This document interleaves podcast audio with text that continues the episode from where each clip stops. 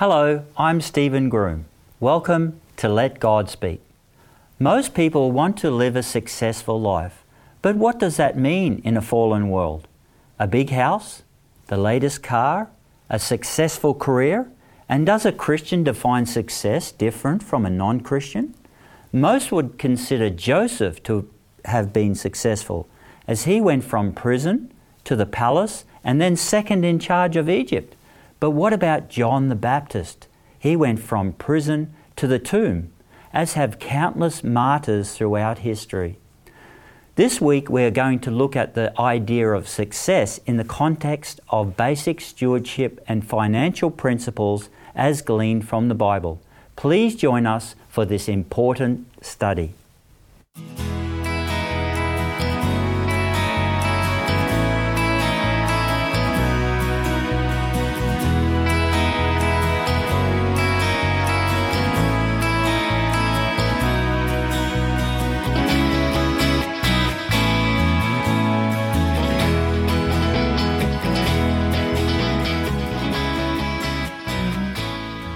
On our panel today, we have Harold Harker and Gail Fong. Welcome to our panel discussion. Right. Before we start our discussion, let us bow in prayer. Dear Lord, please help us all to understand how to live a successful life according to your definition of success, in light of eternity, instead of what we might think about being successful in a worldly sense. In Jesus' name, amen. So, first of all, I would like to ask a question to you, Harold. Mm-hmm. Um, what exactly does it mean to plan for success as a Christian? I mean, a believer and a non believer would have different, different ideas on this subject, wouldn't they? Surely they would. You know, it's common for people to define success in terms of material things without considering the important intangible gifts such as health, joy, strong social and family relationships, and what all Christians should prioritize a close relationship with God, and that often costs temporal gain. Let me give you some examples. Job lost all his kids and all his possessions in one day. Uh, Joseph, from being a rich uh, son to a slave in Egypt. John the Baptist, he lost his life in prison. And then Daniel was tossed into a den of lions. But you know, Jesus promises to give rewards when he comes. And while Christians look for material things, we need to prioritize on a relationship with God. Thank you. So, we can see that a Christian looks beyond the, the success of this life to ultimate success for eternity, which is much more important for them, isn't it? That's right. Yes. And uh, Jesus gave us a, a master plan of how to succeed in Matthew chapter 6 and verse 33, if you'd like to join us there. Um, when he said, Seek first the kingdom of God and his righteousness, and then all these things will be added unto you. Hmm. And so the, the kingdom of God mentioned here er, it is reference to the, the um, heavenly principles of the future coming kingdom that should be our priority over these things that Jesus mentions. Gail, what exactly are these things that should not have priority over the kingdom of God principles that a Christian looks to have in their life? Well, as we review this chapter in Matthew, and starting in verse uh, 19, uh, just reading a couple of verses there uh, from the words of Jesus, it says, Do not lay up for yourselves treasures on earth, where moth and rust destroy, and where thieves break in and steal, but lay up for yourselves treasures in heaven, where neither moth nor rust destroys, and where thieves do not break in and steal. So the focus is definitely not to be on earthly treasures, but heavenly treasures. And then Jesus continues uh, from verse um, 25 onward. He's telling his disciples, he's saying, don't worry about your life. Don't worry about um, what you're going to drink, what you're going to eat, what you're going to put on your body, because he says then in verse 32, after all these things the Gentiles seek, or those that don't know me.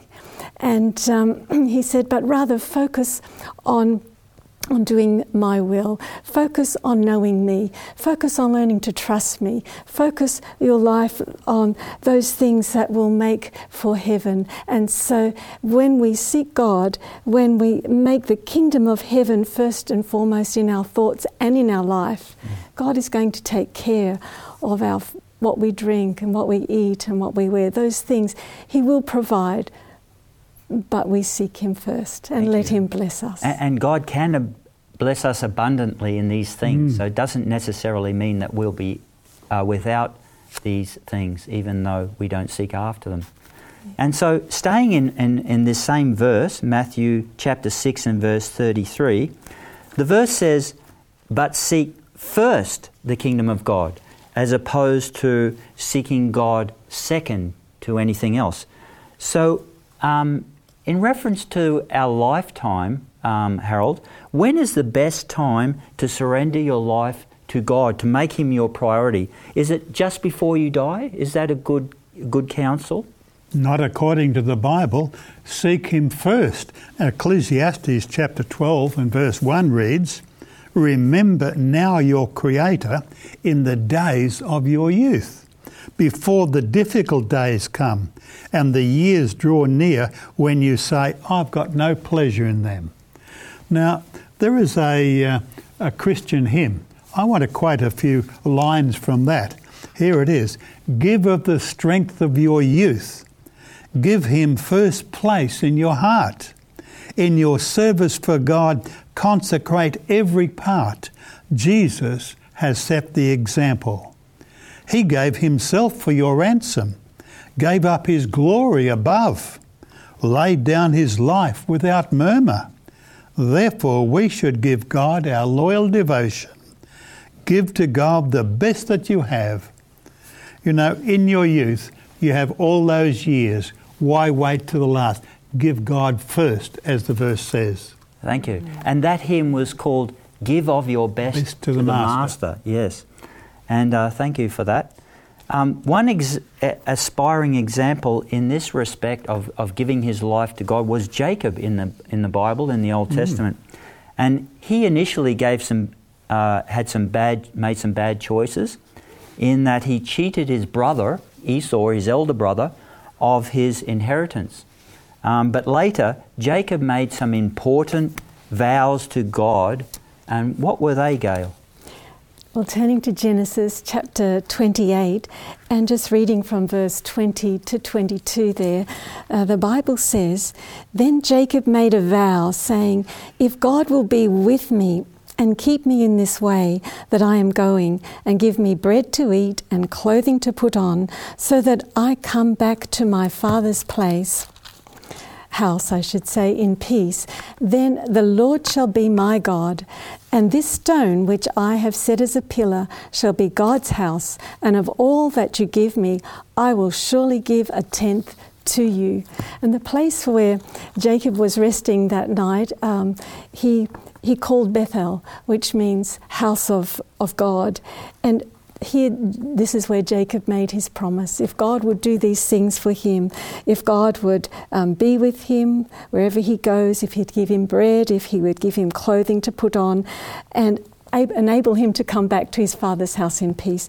So he would build God a house, which he did at Bethel, and also that he would give a tithe, a tenth of all the blessings, the increase that God would give to him. Yes.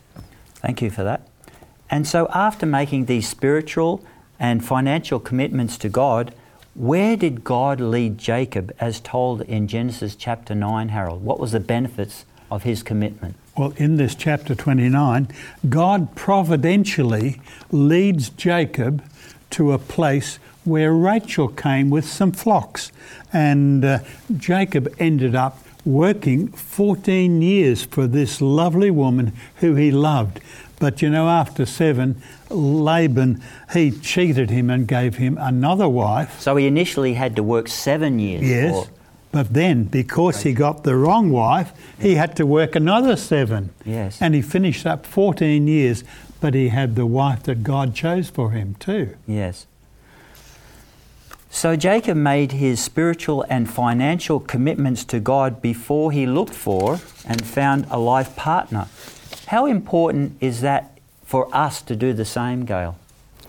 Well, just reading from the writings of Paul in uh, 2 Corinthians chapter 6 and verse um, 14 and 15, the Bible says, Do not be unequally yoked together with unbelievers, for what fellowship has righteousness with lawlessness, and what communion has light with darkness, and what accord has Christ with Belial?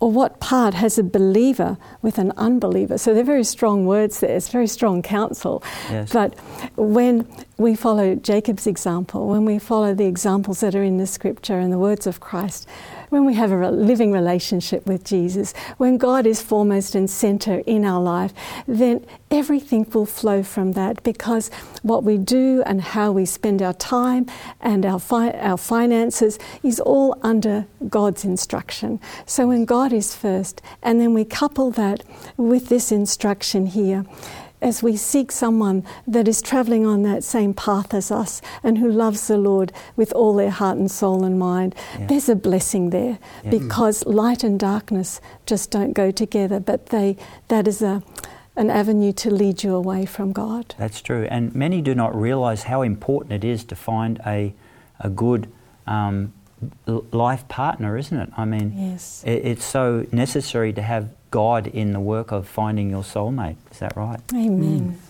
And so, moving on from there, let's go back to right to the beginning. Um, in Genesis chapter 2, when God had created the first pair on the earth, Adam and Eve, and He put them in the Garden of Eden, and He gave them work to do. He gave them work to dress and keep the garden. What significance is there in the fact that even before the entrance of sin, God gave Adam and Eve work to do. Well, they were in paradise. There was no sin, there was no death, there was no suffering, but God gave both Adam and his wife Eve work to do. It was designed for their good. Now, here's a quote I want to read Adam was to care for the garden, and this included labour that would exercise the wonderful organs of the body. Had happiness consisted in doing nothing, man, in his state of holy innocence, would have been left unemployed. But he who created man knew what would be for his happiness, and no sooner had he created him than he gave him his appointed work. Yes, thank you for that. And so man was designed to work as God created him.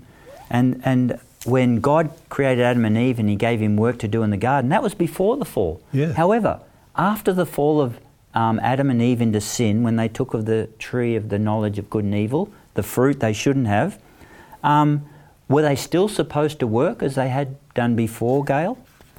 Well, yes, they were to continue to work, but their work was going to be different, and it was going to be harder. And uh, just reading just this short phrase from Genesis three seventeen, the Bible says, "Cursed is the ground for your sake. In toil you shall eat of it." So they're now working under a curse that is even on the on, upon the earth for, for their sins. And also in Genesis 3:19, um, God continues with this curse, and in the sweat of your face you shall eat bread. So it was going to be much harder as they were going to um, continue to work. And as it says, for your sake. So um, this adds this burden of harder work, but what was necessary for salvation. And also, I like that quote that uh, Harold read there because this ex- this extra work and um, vigor that they were going to use in tilling the ground and growing vegetables would be uh, steadfast against disease and mm. also be great exercise. Yes. So it was a lot of character building as well. Thank you for that. And also, um, because of sin, God added the vegetables that they had to plough the ground. And these vegetables would be harder to digest than than fruit, wouldn't it? So that was the need for the mm. extra um, extra labour. And so now I come to a general question: Is how important is it to provide for our household as parents, and especially by the man of the house who's rightly called the, um, the, br- the main breadwinner, Harold? Well, let me give you an answer. Paul has that answer right in 1 Timothy chapter 5 and verse 8. Let me read it. But if anyone does not provide for his own, and especially for those of his household, he has denied the faith and is worse than an unbeliever. Provide for your family. That's what God says here. Thank you, yes. And so, coming to the modern uh, 21st century family, what should be the goal of parents in bringing up children, Gail? And I'm asking someone here who successfully brought up children. Well, the goal of parents, I'm sure everyone wants to train up a child that they'll become independent, well adjusted adults, not only for this life, but in preparation for the life to come.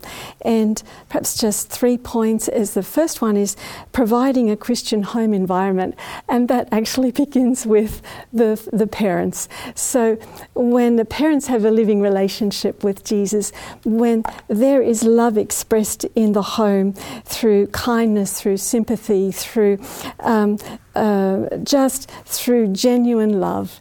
And when they see that you love Jesus, then when you sit down to have family worship and you are patient and you are uh, representing Christ in character, then they too will begin to love Jesus and he becomes their dearest and best friend. So, family worship is the product of the atmosphere of the home to make it a happy place. And there, from there, you can couple that with Sabbath school and church, and having a spiritual family is such a wonderful blessing. Um, but there's a lot of onuses on mm. the home. The home is the first place of learning, and it's so important there because children, they have a, also teach them to have a willingness to work. We want to teach them to be diligent and also that they can understand that they can be appreciated and valued. So as they see that being replicated in in those that are examples in the home, as um, we lead by example as parents, as we manage our home, as we manage the affairs of the house, then they too want to help. So we let them help. But yes. we're teaching them self control, we're teaching them to take part in the duties of the home. And this gives them a sense of satisfaction, appreciation, uh, be, and they're learning to be diligent, they're learning to be faithful, they're learning integrity at the workplace. And then, of course, education is so important as well.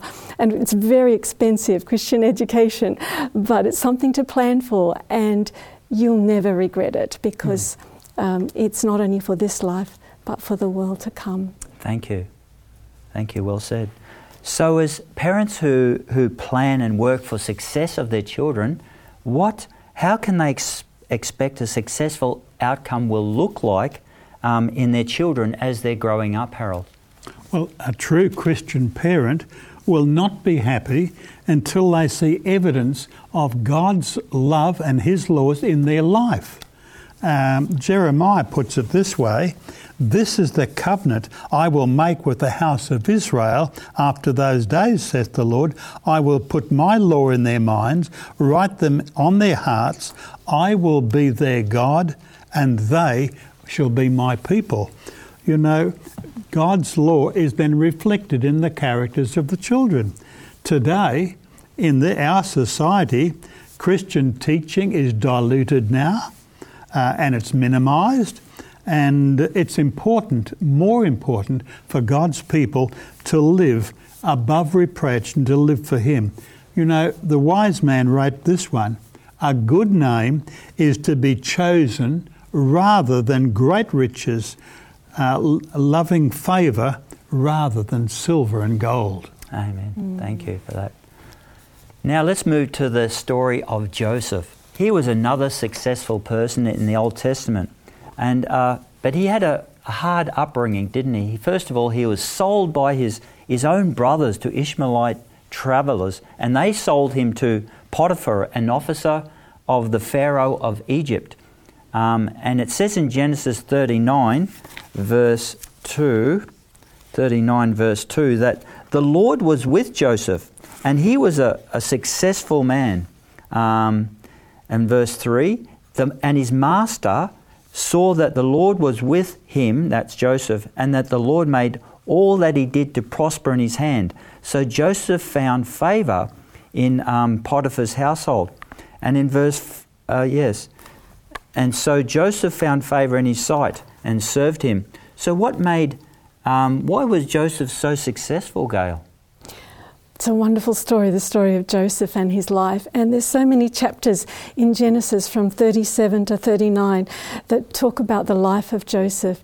But obviously, in his youth, on that way from his homeland, as uh, being taken as a slave to Egypt, he gave his heart to the Lord. Mm. And right then and there, in that commitment that he made, I love how you've read out there that God was with him. God was with him. And the end of uh, chapter 39, it says, Because the Lord was with him, and whatever he did, the Lord made it prosper, made him prosper. So whether he was a slave, whether he was in prison, or whether was he was exalted to being the second in charge of Egypt, it was because of his relationship with God and his upright, honest, and trustworthy character. He was a man of integrity. And, and that was such a, a, great role model for me, you know, to see that his faithfulness uh, to God was, even though he was having a hard time, I mean, he decided mm. to stay faithful. So that's a, a great Amen. role model, isn't it, for us? Yes. And so, um, so how can we be as successful as Jacob, Joseph, and even Jesus, our Saviour? Mm. And more importantly, have a close relationship with God so that we can be like them. Paul's got the answer. 1 Corinthians, he reads, he writes, Therefore, whether you eat or drink, or whatever you do, do all to the glory of God. And of course, if we're giving glory to God, in Revelation it says, Fear God and give glory to Him. There's work to do. And so, if we put God first in our lives, then the one who has all knowledge and strength, He's the one who will make our lives succeed. That's true success. And we can have a close walk with God, just like Joseph and did and Jacob. Yes. And let us go to the book of Psalms with 150 Psalms um, in the Bible. Does the psalmist give any advice on how to be successful in life, Gail? Certainly does. And yes, in the opening chapter in Psalm chapter 1, blessed is the man or happy is the man who walks not in the counsel of the ungodly, nor stands in the path of sinners, nor sits in the seat of the scornful. Verse 2 But his delight is in the law of the Lord, and in his law he meditates day and night. And verse 3 he shall be like a tree planted by the rivers of water that brings forth its fruit in its season, whose leaf also shall not wither, and whatever he does shall prosper. So there's many you could turn to in the world to give you advice and uh, advice on your finances and things like that. But for overall advice, if we go to the Word of God, uh, because the Bible says the secret of true success is in the law of the Lord, which is His word. Amen. And of course, moving on, the next book after the Psalms, the wise man Solomon had some good counsel for us, didn't he, on how to be successful, Harold? Sure. Proverbs, this is vital. Trust in the Lord with all your heart and lean not to your own understanding. In all your ways acknowledge him, and he shall direct your paths. Thank you. Um, as an overview, let us look at seven important points on financial management that has been gleaned from the Bible. Um, can you give us the first four points, Gail? Yes, the first one is get organised. So develop a spending plan, which is very important. Without a simple plan for earning, spending, and saving, life is much more stressful. And number two, spend less than you earn. Which is very good advice. Determined to live within your means, and um, many plagues, many problem plagues will come if we don't do that. And then save a portion from every pay period because you never know when you're going to have misfortune come. So it's always good to put aside a little for something unexpected and avoid debt like COVID wherever possible because interest is one expense you can live without and, and, and so we've got rising interest rates. Some people say avoid debt like the plague, don't yeah. they? Yes. Yeah, so that's a very. COVID's the plague. Yes. that's it. Can you give us the last three valuable points on financial management gleaned from the Bible, Harold? Sure. Number five, be a diligent worker. Yeah, the soul of the lazy man desires nothing, Proverbs says, but the soul of the diligent shall be made rich. So work fast, be diligent, And- and put everything into it. A- And that's so mm-hmm. different. Like nowadays, we're, we're looking at modern technology and computers Correct. to, to shorten our work life. But the Bible says that work is good for us, isn't it? It is good, and put it, you're all into it. Mm. And then the next one, here's one: be financially faithful with God. You know, no family can afford to live without God's blessing, and God promises blessings if we're faithful to Him and we return our tithes, we give our thank offerings to Him. He says, I will open the doors of heaven and bless you. Can you just expand a little bit on what a tithe is, Harold? A tithe is 10% of our earnings. And so that's what Jacob promised. And this is right through the Bible. God says, I own everything. I'm giving to you as my steward. And so you can return 10% of it as tithe. So when we give a tithe back to God, we are recognizing in our way that God owns everything Correct. in that Amen. offering. And then the last point remember that this earth is not our real home.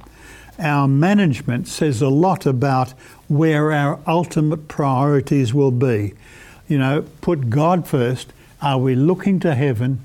Is that our first thing in life or the material things? And so these aspects, putting God first always, gives blessings beyond measure. Thank you for that. That's about all the time we have for today. And we have looked at some characters like Jacob and Joseph, and another person is Jesus, who committed his way to God. And, and coming back to the first text we looked at, um, seek first the kingdom of God and his righteousness, then all things shall be added unto you. And thank you. And so, the foundation of true success is the recognition of God as owner, creator, and sustainer of all things. We are His stewards. All that we have is a trust from Him to be used according to His direction. We also must think beyond the brief years of this present life and make provision for eternity. We do this by following more closely God's plan of life in the Bible, to do our best in the work that lies nearest, to commit our ways to God, and to watch for the indications of His providence. These are rules that ensure safe guidance in the choices we make. We are glad you joined us today and let God speak. Remember, all past programs and teachers' notes are available on our website 3abnaustralia.org.au. God bless.